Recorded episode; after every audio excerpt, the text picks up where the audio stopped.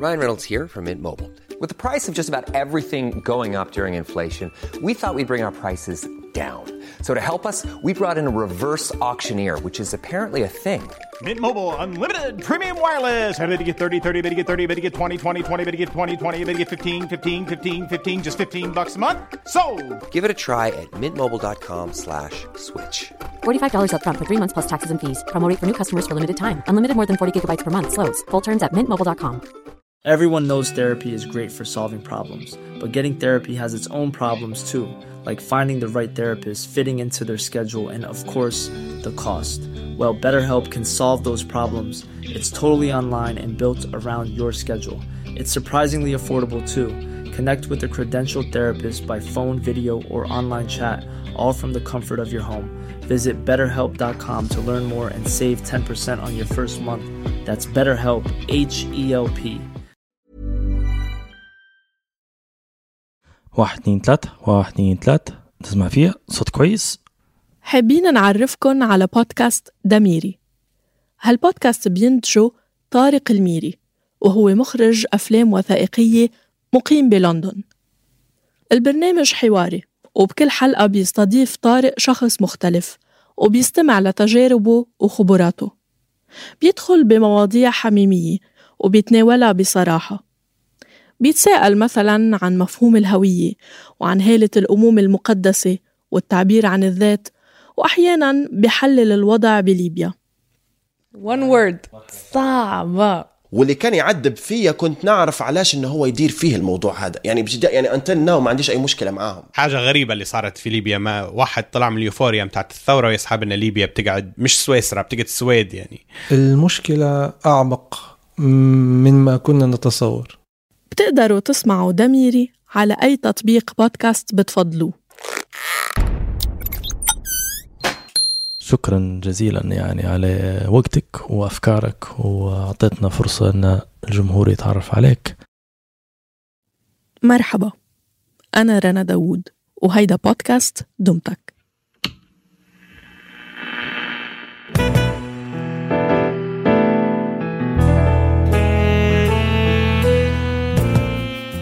يحيى خليل شاب مصري بأول عمره.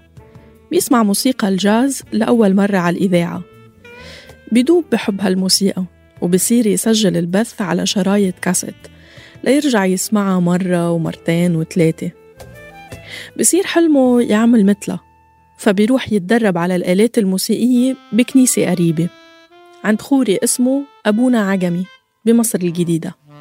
رح نحكي لكم تتمة القصة بعد شوي.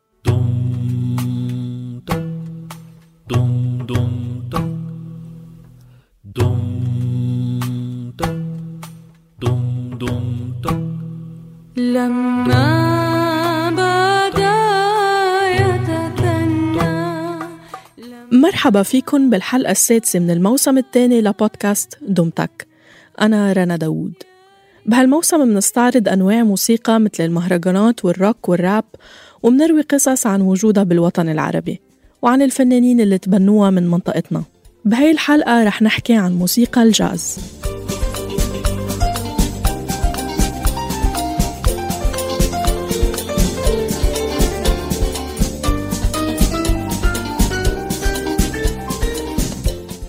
يحيى خليل واحد من رواد الجاز بالعالم العربي.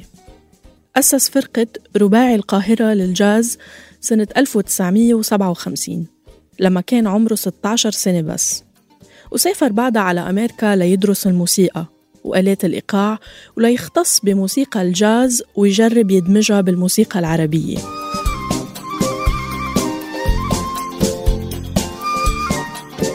شارك بأعمال كتيرة مع فنانين بأمريكا وأوروبا ورجع على مصر سنة الثمانين وتعرف بوقتها على محمد منير الكينج النوبي. وكونوا فرقة سوا مع عازفين مصريين. من الألبومات اللي اشتغلوا عليها سوا ألبوم شبابيك اللي بروفات أغانيه كانت بالكنيسة ذاتها عند أبونا عجمي.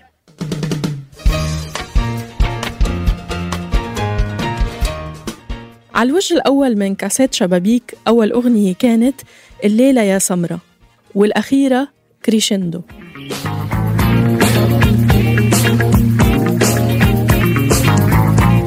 البحر والأرض كل ما صحفي يجرب يكتب عن علاقة يحيى خليل بمحمد منير وخلافهم بعد سنين من العمل سوا بيوقف عند سؤال مين اللي كان سبب نجاح التاني؟ الأكيد أنه التنين سوا كانوا خلطة سحرية جددت بالموسيقى المصرية وخلتها أقرب لجيل الشباب بالثمانينيات بعيدا عن تكرار آلام اللوعة والهجران والانتقام. زماني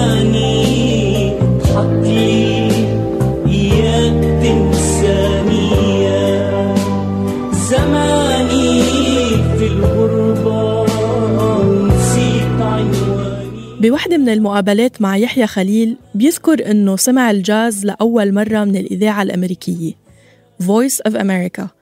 وهيك بدأ حبه للجاز. في يوم من الأيام وأنا بقلب كده في الراديو آه، لقيت برنامج آه، بيذيع واحد اسمه ويلس كنوفر والبرنامج آه، هو هو موجه يعني من واشنطن DC والبرنامج اسمه Jazz Hour ولقيتهم بيذيعوا حاجات مختلفة خالص عن الأغاني اللي أنا بسمعها في البرنامج الأوروبي. هاي الإذاعة هي طرف خيط. بيقدر يفهمنا كيف وصل الجاز من نيو أورلينز بأمريكا للقاهرة.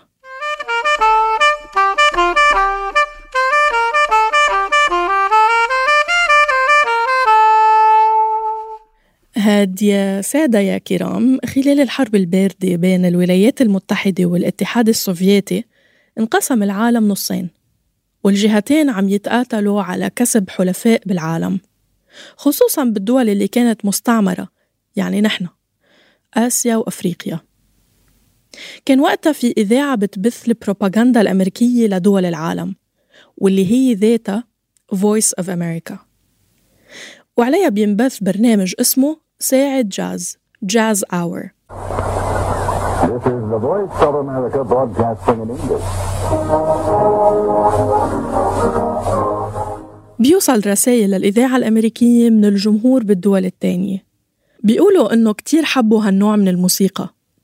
فهالتفصيل بيعطي الحكومة الأمريكية فكرة إنه ليه ما منستخدم الجاز كطريقة لكسب ود هالشعوب ونفرجيهم قديش نحن ديمقراطيين. الجاز بالتحديد مش بس مشان الجمهور حابه بس لأنه كانوا أغلب موسيقيي الجاز سود وبهديك الفترة كانت أمريكا عم بتحاول تغطي على عنصريتها ضد السود خصوصا أنه صارت الأخبار تطلع للعالم. وما عاد شي يتخبى من جرائم العنصرية فشو بتقرر الحكومة الأمريكية تعمل لتحسن صورتها بالعالم؟ إنه تنظم جولات لفناني الجاز بالعالم تحت مسمى سفراء الجاز وسفراء الجاز بيصيروا سلاح فعال بالحرب الباردة We're going to shift the emphasis to jazz, then send these artists over where they can reach the masses of the people of Asia and Africa. من هالسفراء لويس أرمسترونغ واحد من أيقونات الجاز بالعالم. لقينا له صورة من الستينيات بالقاهرة بيكون ماسك فيها هالترومبات قدام الأهرامات. وزوجته قاعدة جنب أبو الهول عم تتسمع على الموسيقى. What a wonderful world.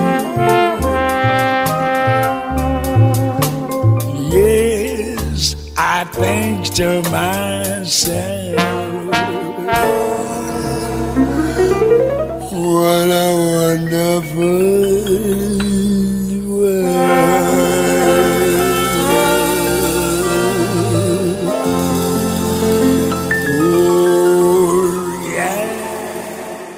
كان لأرمسترونغ أكثر من زيارة لمصر بال 61 في رواية بتحكي إنه أرمسترونغ وقف قدام 20 مراسل ليعمل مقابلة صحفية عم بيسألوا صحفي منهم هل تدعم الصهيونية؟ قال لهم أرمسترونغ شو هاي يابا؟ What is that daddy؟ المهم ما فهم السؤال وتركهم بحيرتهم وراح كانت الصحف المصرية عم تتداول أقاويل إنه أرمسترونغ زعيم شبكة جاسوسية إسرائيلية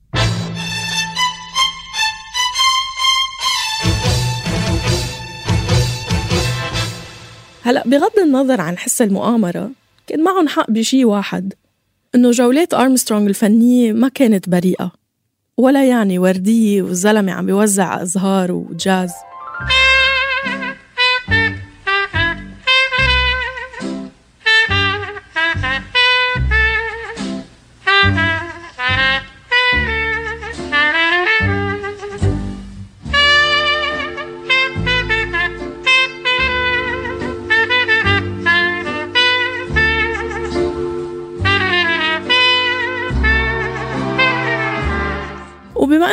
متفقين إنه الحياة مش وردية ونحن هون لنحكي عن الجاز العربي.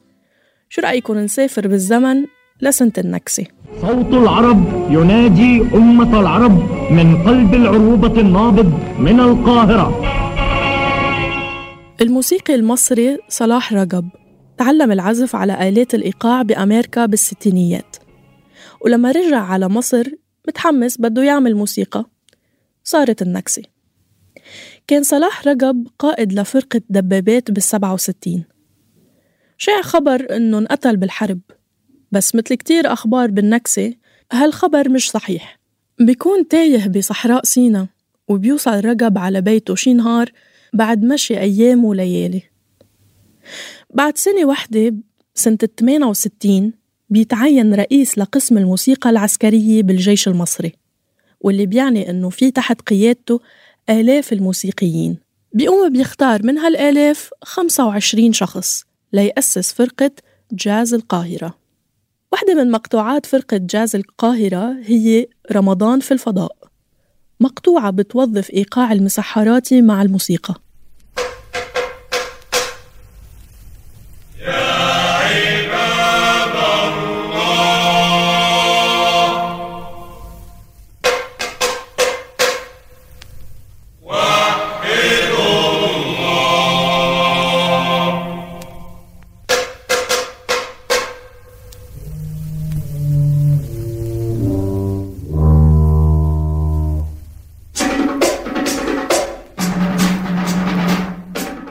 وبعد حرب العاشر من رمضان حرب أكتوبر ب 73 تفككت فرقة جاز القاهرة وتقاعد صلاح رجب من الجيش المصري بس ما تقاعد من الموسيقى.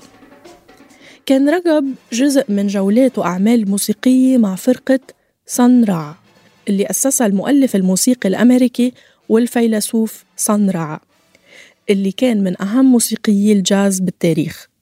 هاي مقطوعة أهداها صلاح رجب لصنرع سنة 2006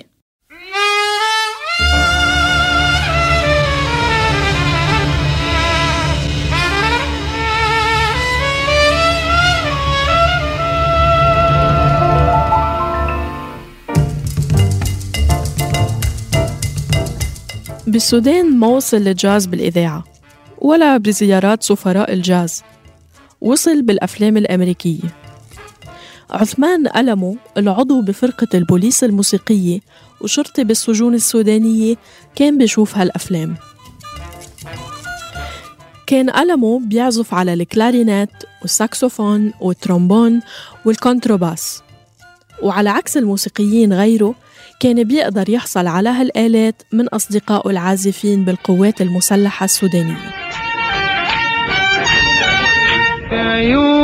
عيونك نظرة هادية وظنون وفي حديثك همسة بادية بيت. بأي محاولة لتأريخ الجاز بالسودان بيظهر اسم عثمان ألمو وبجنبه أحمد شرحبيل اللي ألهموا فرق وموسيقيين سودانيين ليتعرفوا على الجاز بالستينيات والسبعينيات. ويدمجوا بموسيقى المنطقة مثل فرقة Blue Stars والديوم. وأضواء بحري كان دايما في نقاش بالصحافة السودانية إنه هل في جاز خالص بالسودان؟ هل بنقدر مثلا نقارنه بالجاز اللي ظهر لأول مرة بنيو أورلينز؟ في موسيقيين بيقولوا إنه لأ كل الفرق اللي عزفت ألحان الجاز كانت تدمجه بأساليب تانية من الموسيقى وإيقاعات أفريقية مختلفة بس لتعمل موسيقى معاصرة بالضبط مثل ما توجهت الفرق للروك والبلوز. كانوا الموسيقيين عندهم موهبة وفضول ليجربوا أنواع هالموسيقى وكان في حاجة لهالتجربة. لأنه كانت غالبا الفرق الإنجليزية هي اللي تقدم عروض بالفنادق والنوادي بعد الاستعمار وكانت تكلفتها عالية كتير. من هالموسيقيين اللي جربوا التجديد أربع شباب أسسوا فرقة العقارب. العقارب من شان الخنافس البيتلز حققوا نجاح بالعالم كله. فحبوا يجربوا حظ العقارب.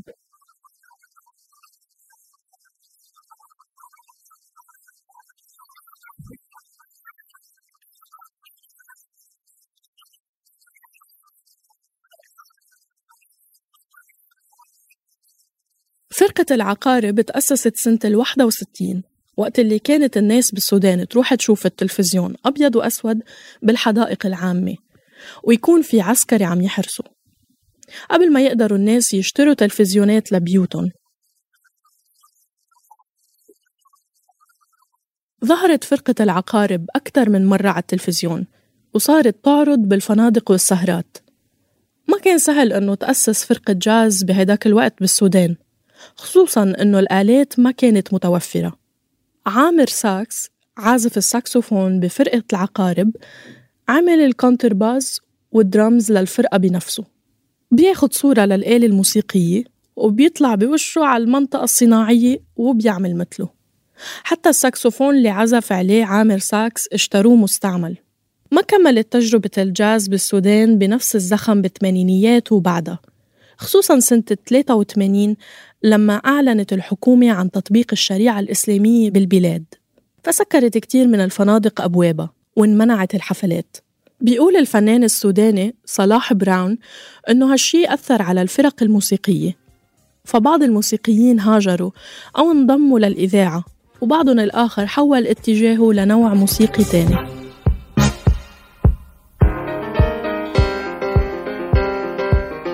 ننتقل للبنان. لنسمع مقطوعة أبو علي للموسيقي اللبناني زياد الرحباني.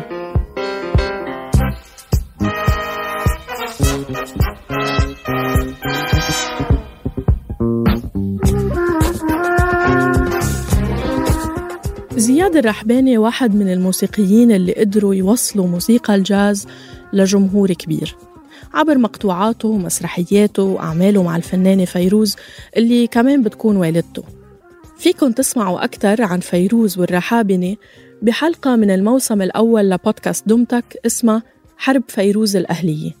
المهم من المسرحيات اللي اشتغلها زياد الرحباني؟ بالنسبة لبكرة شو؟ إن شاء الله الخير الخير لا تدوم. طب لك؟ شو؟ هلا بالنسبة لبكرة شو؟ بكرة الصحب ما هو بتضحك لوين الله؟ على البيت عوان عبات مين لا لا. تفضل. أيوه تغنى أيوه. عمالك عمالك. خير. بهالمسرحية اللي عرضت لأول مرة سنة 1978 كان توفيق فروخ بيشتغل مع زياد كعازف ساكسوفون. وكمان سجل معه مقطوعة أبو علي اللي سمعنا جزء منها. وسافر فروخ مع فيروز بجولتها بأمريكا ب 82 بيوصف فروخ هديك الفترة إنها كانت استكشاف لهويته الموسيقية وبيقول إنه تعلم كتير من فيروز وزياد. انتقل لفرنسا بعدها ومن وقتها لليوم ألف مقطوعات مميزة خلته يصير موسيقي عالمي بمجال الجاز.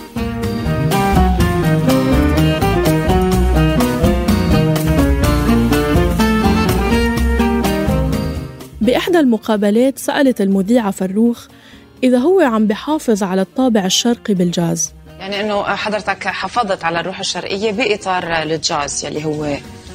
صراحة وقت أشتغل ما بفكر لا بإنه هيدا رح يكون جاز أو رح يكون fusion أو رح يكون هي روك. الموسيقى.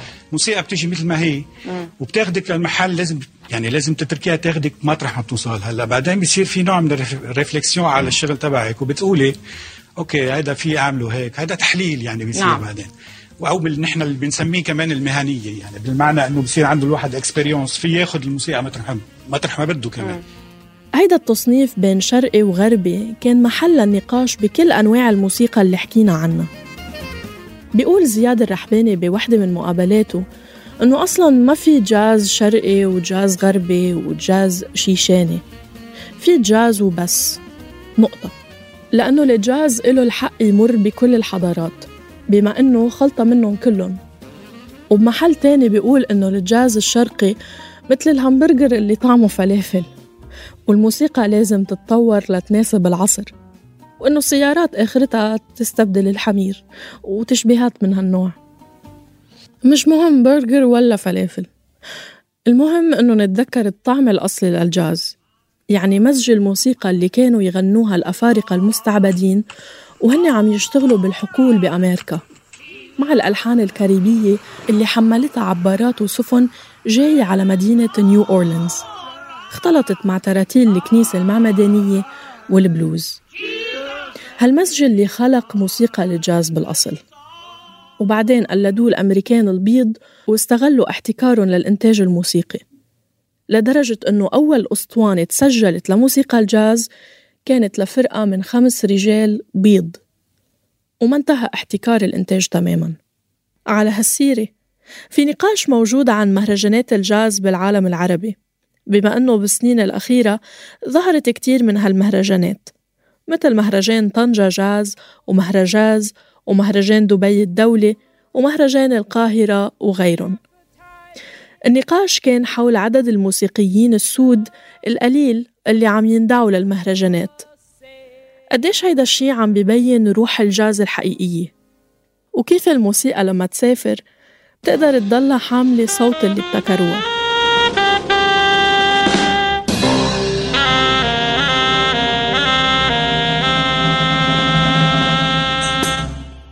هالحلقة بحثا وكتابة للما رباح تحرير وإنتاج صبرين طه إخراج صوتي لتيسير قباني ورويت لكم إياها أنا رنا داوود النشر والتوزيع تولته مرام النبالي وجنى قزاز وشارك بإنتاج هالموسم فريق صوت Keep a moving with that plow. Drive a man will show you how. Get to work and root that stump. Drive a man will make you jump. Better make your hammer ring. Drive a man will start to swing. Ain't but two things on my mind. Drive a man and quitting time. Drive a man, they kind of boss. Ride a man and lead a horse. When his cat o' nine tail fly, you be happy just to die.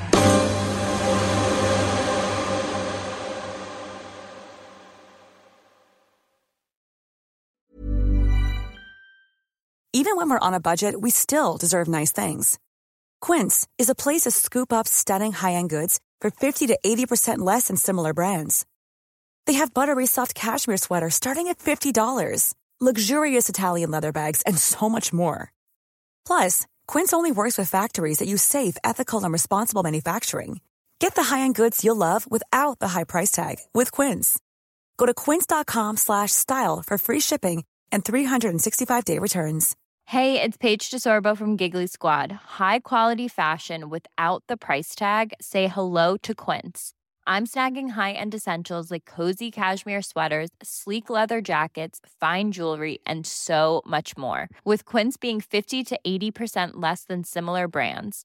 And they partner with factories that prioritize safe, ethical, and responsible manufacturing. I love that. Luxury quality within reach. Go to quince.com slash style to get free shipping and 365 day returns on your next order. Quince.com slash style.